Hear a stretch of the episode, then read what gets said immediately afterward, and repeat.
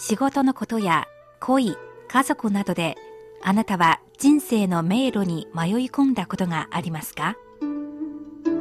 そんな時に暗闇を灯してくれる明かりがあります人之初，性本善。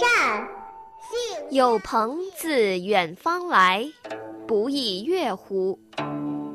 人不知而不愠，不亦天行健，君子以自强不息。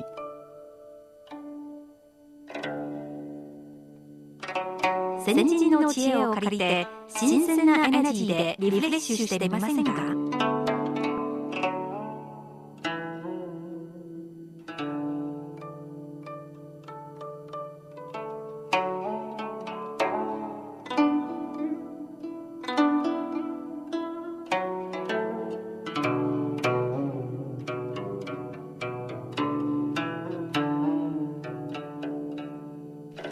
にはおいかがお過ごしでしょうか？修理です。ニハ、ご機嫌いかがですか？高橋恵子です。古典エナジー中国の古典や民話などから題材を取り紹介していきます。今月は老子のお話を2回に分けてお届けしております。前回は老子を知ろうというタイトルで老子の生い立ちなどを紹介しました。今回のテーマは何でしょうか？はい。え今回は老子に教えられた成功の道をテーマにしたいと思います、うーん、成功術いいですね。老子から何か出世できるコツを学ぶんですね。ええ出世成功というものは誰でも望むことですね、はい。まあもちろん人によって成功や出世というものの理解が異なりますが人生にとって永遠のテーマだということは間違いないでしょう、うん。真の時代の学者義賢は老子の道徳教を解説する本を書いたことがあります、はい。道徳教は旧世の書と称えました、なかなか高い評価ですよねそう。ですね旧世の書ということはつまり世界を救う本ということですから、角度を変えてみると人々の成功を指導してくれる本でもあるわけですね。はい成功できる人に必要な素質などがいっぱい書いてあるんでしょうか？ええヒントみたいなものをいろいろ示してくれました、はい。成功するためにはまず成功に至る道を探さなければなりませんねそうですよね。まあ、昔なら男性にとっては仕事、女性にとっては結婚などでしょうか。まあ、どちらも真剣に考えるべきことですけど、楽しく人生を生きられるかどうかを決める重要な要素ですもんね。はい、えーこの人生の道というのは老子に言わせると哲学的な道と書いて道になりますね、はい。えー道はぼんやりしたものですが実物がある、はい。深くて暗いものですがその中には精神がある。その精神というものは真実のものでルールがある。と言っています分かったような分からないような、なかなかまあ、ね分かりにくいんですけど、まあ、成功の道、道を、まあ、道を例えるなら、その道はぼんやりしていて、かすかに見えて、とても探しにくいけれども、確かに存在してるっていう意味でしょうかね。はい。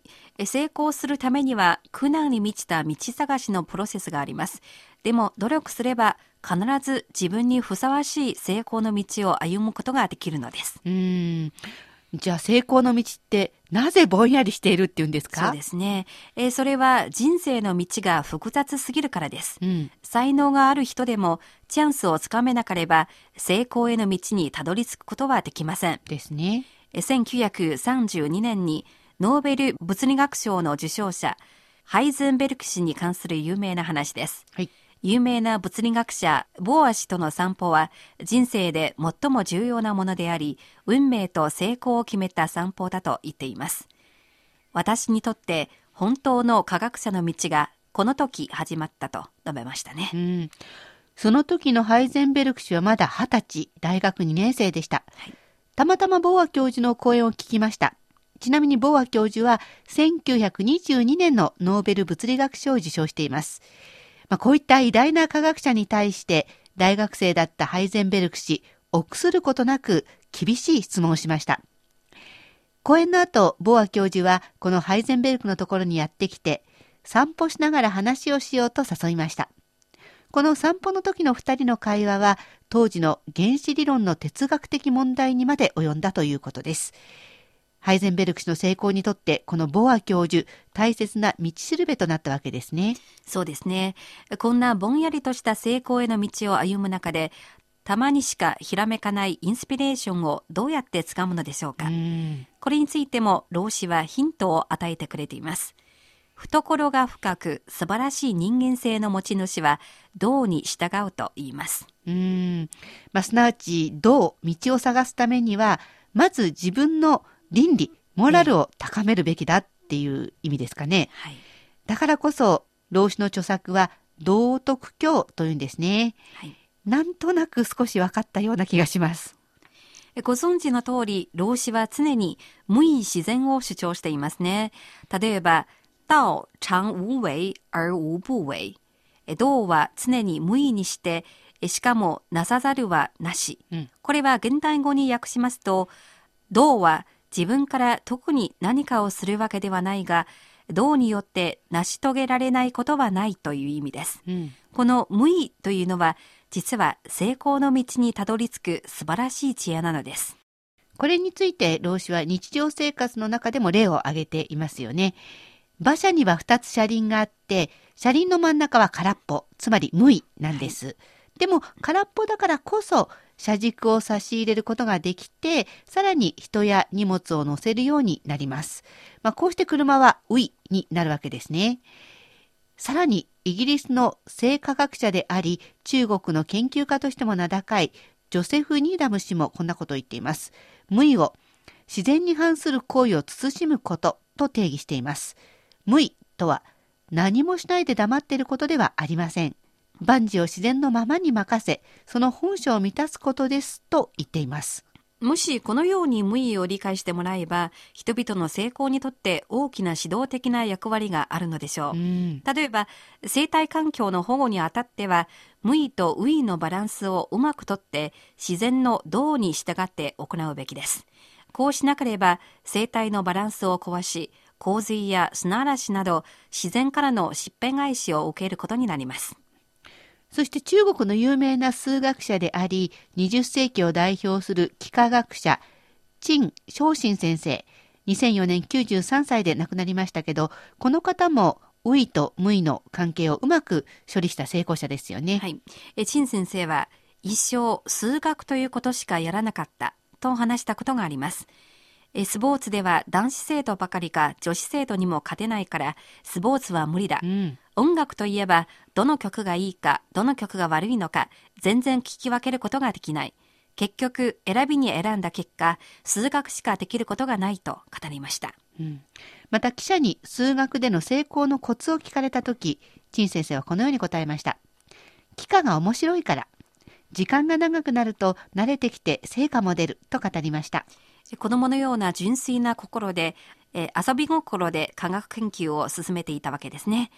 えー苦しいこととは思わず、常に好奇心と情熱に満ち溢れ、仕事を楽しむことができます。子供たちの勉強もこのようになるといいですね。まあそれには子どもたちの親や教師がうまく誘導していかなければなりませんよね。はい。学ぶことは楽しいんだよって。そうですね。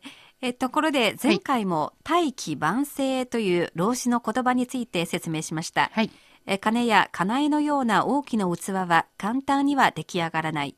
人も大人物もえ才能の現れるのは遅いが徐々に大成するものであるという意味を表します。うん、これもなかなか奥深い言葉ですよね。はい大気を人生に例えるなら、大きな事業は時間をかけてしっかりと練りに練ったものということになりますかね。はい。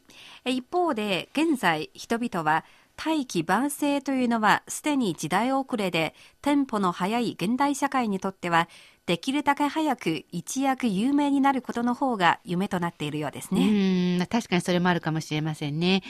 例えば、スポーツ選手の場合、あまり大器晩成で年を取ってしまうと、オリンピックのチャンピオンにはなれないでしょうそうし、ですね。またあの最近は、20歳から40歳くらいの若さで大成功を収めた科学者もいますよね。確かにそのような例がたくさんありますね。え今日のような競争化社会では、大器晩成ではなく、大器創生でうん自分を励ますことも多いと思います。はい。でも、老子はこれをわからなかったはずがないと思いますね。うんうんこのような人間の心理、欲望を知っているからこそ、急がないで一歩一歩しっかりと足を踏み、努力を続ければ、おのずと成功する。命という大きな器をゆっくり完成させるものだと戒めていると思いますうね。ん確かにそうですよね。まあ、昔から年が若くて才能があると評価される天才も大勢いました。けれども、意外に最終的に成功できなかったという例も少なくありません。よく言われますね。はい。まあ、そのうちの一部は、天才なのでちやほやされて、自分もだんだんそれに溺れてしまい、結局ダメになったというのもありそうです。はい。大器晩成という言葉をよく自分に言い聞かせたらよかったのかもしれませんね。はい。それからちょっと間違うかもしれませんけど、日本でもこんな言い方がありますよ。10で神道、15で天才、20歳過ぎればただの人。うん。ちっちゃい頃はすごいすごいと言われたのにということなんですが、まあ、はいこういうふうに言われる人の中にも自分に溺れてしまった人も含まれているのかもしれません。その通りですね。えーさて、一生懸命努力してようやく成功しました。はい。えーその後は何をすればと言いますとあ、その後もあったんですね。はい。身を引くということなんですうねん。これはとても大事ですね。はい功を立てて身を引くというのが、老子の成功術のもう一つのポイントです。道徳教の第9章で老子は「功遂げ身退くは天の道なり」えーつまり功を遂げたら身を引くのが正しい生き方であると私たちに教えてくれていますね。これは自然界のルールにも合致しますね。うん植物は花が咲いて実を結ぶ。だんだんと枯れてしまいます。人間は誰でも財産や権利が好きですが、うん結局こういったものは長く守れないものです。歴史にはいろんな例がありますね。例えば中国春秋時代の越の国で韓霊という政治家がいました。はい。まあ、この韓霊という名前を聞いてもピンとこないと思うんですが、中国四大美女の正子といえば皆さんご存知ですよね。敵国だった五の君主を堕落させるために絶世の美女正子を密かに送り込んだのがこの韓霊だったんです。越を後世に使え後世を春秋時代の覇王に数えられるまでに押し上げた最大の功労者が韓霊です。はい。えーこんな判例なのですが、王の後世について、えー苦難を共にできても陥落は共にできないと思い、うん密かに越を脱出しました。祭で名前を書いて商売を行い、巨万の富を得ました。判例の名を聞いた祭は、判例を宰相にしたいと迎えに来ましたが、うん判例は、名の上がりすぎるのは不幸のもとだと、財産をつすべて他人に分け与えて去っていきました。そして、祭を去った判例は、今の山東省の東県にある帝島に移りました。はい。ここでも商売で大成功しました。うん。老いてからは子供に店を譲って悠々自適の暮らしを送ったと言います。これはもう功を立ててから身を引いた典型的な人物ですよね。はい。えーもう一人、漢王朝創立期に活躍した皇臣、長領もいますね。えーえー長領も功績を上げた後に見事に身を引いた人ですね。そうですね。そして逆に悪い見本といえば、うん同じく漢王朝の創立に大きな功績を遂げた韓信、韓信が挙げられますね。劉邦に疑われ、とうとう反乱を起こしましたが、失敗してしまい、一族皆殺されました。はい。司馬遷は式の中で韓信についてこのように語っています。もし関心が道理を学び、謙虚で自分の功績を誇らず、自らの才能におごらなければ、ほぼ理想的な人であったと言える。漢を建国した劉氏に対する功績を考えれば、周の時代の皇臣、周公、昭公、太公などと同列に扱われ、後世まで関心は祀られて、お供え物を受けられたはずであったのだが、しかし、関心はこれらの努力をせず、天下が定まってから反逆を企てた。一族皆殺しになったのも仕方がないのではないかと。本当に悲劇的なヒーローですね。えもちろん身を引くというのは山奥や森など偏僻なところで暮らすということではありません。はい。大きな功を立てても自慢しない、自己満足しないことも一種の身の引き方だと思いますね。まあ、そうすると、他の人はやっぱり昔の実績を覚えていて尊敬してくれますもんね。はい。以上、老子に教えられた成功の道でした。まず、ぼんやりとした成功の道を何とかして見出して、ういと無い、やるべきことをしっかりと決めて、焦らずに地道に努力すれば必ずいつか成功できます。そして、功を立てて身を引くことを忘れないでください。はい。それは自然の道に順応した生き方なのです。